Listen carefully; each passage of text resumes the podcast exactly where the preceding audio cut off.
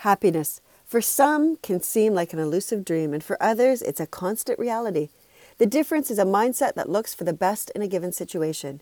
If we spend our time looking for life to be perfect, that the children are polite and well behaved, there is enough money in our savings account and retirement fund, uh, the renovations are finished, we have the right job, we have the best partner, we may be waiting for a very long time and we may be disappointed that happiness doesn't seem to come our way.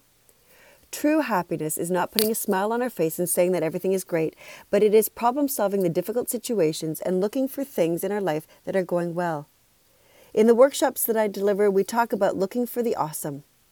What are the cool things that are around us every day that often we miss because we spend too much of our time looking for things that are not going quite right?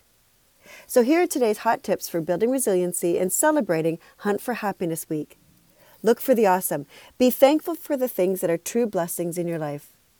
And understand that you have the final say in your own happiness. Discover how to take small steps towards a healthier, happier, less stressed you by visiting my website at worksmartlivesmart.com.